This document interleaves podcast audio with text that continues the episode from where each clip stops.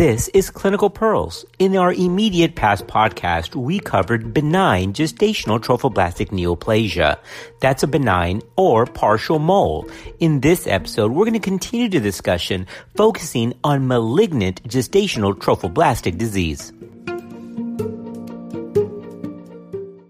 Remember, this is part two, so if you haven't heard part one, this episode will probably make more sense if you listen to the benign counterpart first. Remember, we're talking about malignant sequelae. So the diagnosis of malignant sequelae, which is an indication for chemotherapy, includes a plateau or an increase of HCG levels after evacuation of a molar gestation.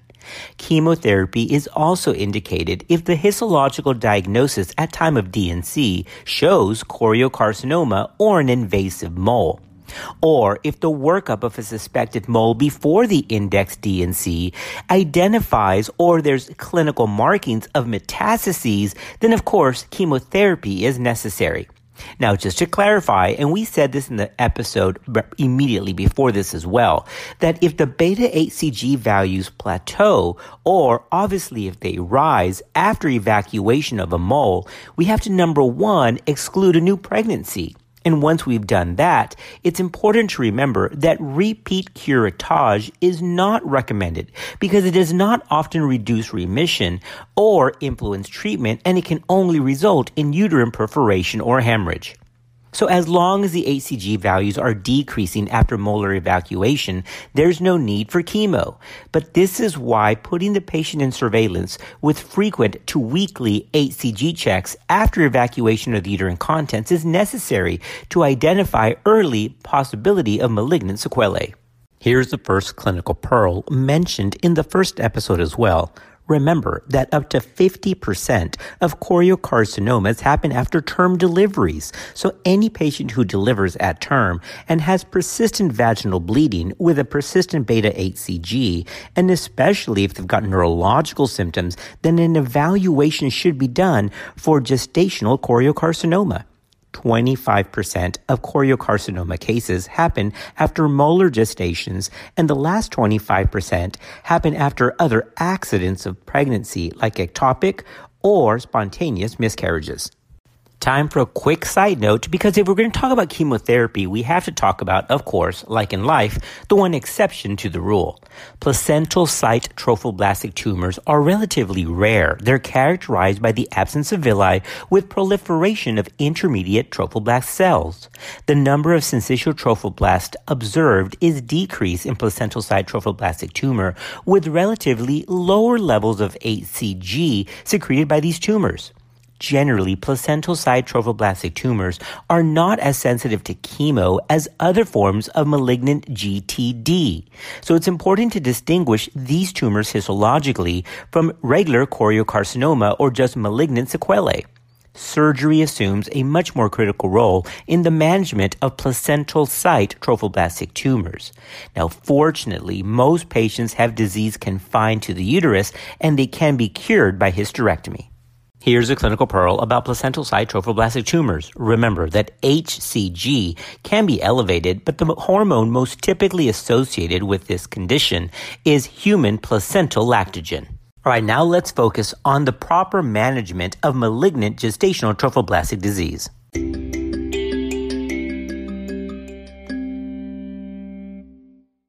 Once a diagnosis of malignant gestational trophoblastic disease is suspected or established, immediate evaluation for metastasis and risk factors is mandatory. Along with history and physical, the following labs should be done. A CBC, clotting function studies, renal and liver function tests, blood type and antibody screen, and of course the pre-treatment or the baseline HCG level. Remember that radiological studies are also indicated here, and these can include a chest x-ray or a CT scan of the chest. It can also include a pelvic ultrasound, brain imaging with either CT or MRI, and the same goes for the abdominal pelvic area with either a CT or MRI scan. Now, here's a clinical pearl. Systemic arterial metastasis usually occur only after pulmonary metastasis have been established. So, at a minimum, a patient with post-molar gestational trophoblastic disease needs a chest x-ray And if lung lesions are detected, then further imaging of the abdomen and brain should be performed to identify the possibility of liver or brain metastases.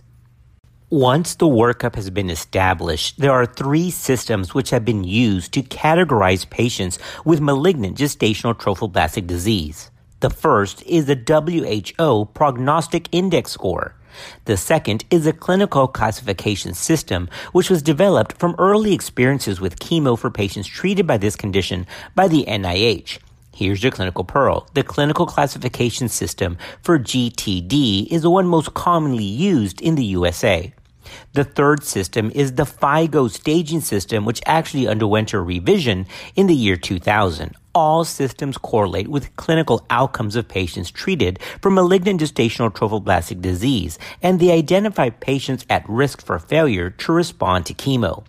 All right. Again, in the United States, the system most commonly used is a clinical classification system.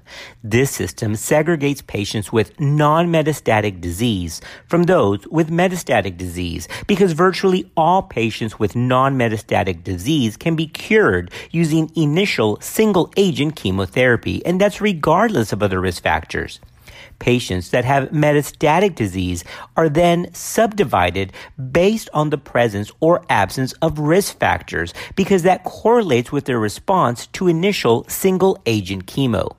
Those who lack any of the high risk clinical factors are likely to respond to initial single agent therapy and are classified as having good prognosis metastatic disease. Patients who have any single high risk clinical factor are classified as having a poor prognosis disease. These patients not only are at increased risk of failure of single agent chemo, but they also have an increased risk of death if treated with single agent therapy. Now let's take a look at the specific type of chemotherapy a patient requires based on these categories, starting with non-metastatic gestational trophoblastic disease, and then we'll dive into those with metastatic, both good and poor prognostic factors. Remember, as we said previously, patients with non-metastatic gestational trophoblastic disease have great cure rates with single agent chemo. This usually includes intramuscular methotrexate at a dose of 30 to 50 milligrams per meter square. Based on the data, it seems that this weekly administration of IM methotrexate at 30 to 50 milligrams per meter square was the preferred because it actually reduced the risk of toxicity while still maintaining high efficacy chemo is continued until HCG values have reached normal levels, and then an additional course is administered after the first normal HCG value has been recorded. Hematological indices should be monitored carefully during chemo, but significant hematological toxicity is infrequent among patients treated with weekly methotrexate at this dose. Here's another clinical pearl. The overall cure rate for patients with non-metastatic GTD is nearly 100%, so that's very reassuring. Now let's switch over to the metastatic variety and focus first on low risk metastatic disease. These patients can be treated successfully with initial single agent regimens. Most often, this consists of five day treatments using methotrexate or intravenous dactinomycin recycled at 14 day intervals. About 40% of these patients will require alternative therapy to achieve remission. However, essentially all patients with low risk metastatic GTD can be cured with conventional chemo. Hysterectomy in conjunction with chemo may also decrease the amount of chemotherapy required to achieve remission. Similar to women with non-metastatic gestational trophoblastic disease, one to two cycles of chemo should be given after the first normal HCG is achieved. Now, unlike women who have low risk metastatic disease, those patients who have high risk metastatic disease require multi-agent chemo with additional surgery or radiation often incorporated into the treatment algorithm. Aggressive treatment with multi-agent chemo is an important component of the management of these patients. This chemotherapy regimen usually includes methotrexate, dactinomycin, chlorambucil, or cyclophosphamide. More recent regimens have incorporated etoposide with or without cisplatin in combination chemo with high rates of success, but these also have a high risk of leukemia in survivors, so it's important to keep that in mind. management of cerebral metastasis is controversial. Radiation therapy has been used concurrently with chemo in an attempt to limit acute hemorrhagic complications in patients who have these brain mets. Brain irradiation combined with systemic chemo is successful in controlling brain metastasis with cure rates up to 75% of the time. However, a similar primary remission rate has also been reported among patients treated with combination regimens that used high dose systemic methotrexate combined with intrathecal methotrexate infusion. For all patients who have high risk metastatic GTD, chemo is continued until HCG values have normalized, and then it's continued for an additional two or three courses of maintenance chemo in hopes of eradicating all visible tumor. Now, despite the use of sensitive HCG assays and maintenance chemotherapy, up to 13% of patients with these high risk disease will develop recurrence after achieving that initial remission. Well, team, we're here at the wrap up, but we can't leave without talking about surveillance all patients who have malignant gestational trophoblastic disease, whether that's non-metastatic or metastatic, and whether it's good prognosis or poor prognosis, requires surveillance. After HCG remission has been achieved, patients with malignant gestational trophoblastic disease should undergo serial determinations of HCG values at two weeks for the first three months of remission and then have it done at one month intervals until monitoring has shown one year of normalization of the HCG levels. The risk of recurrence after one year of remission is less than 1%, but of course, late recurrences have been observed.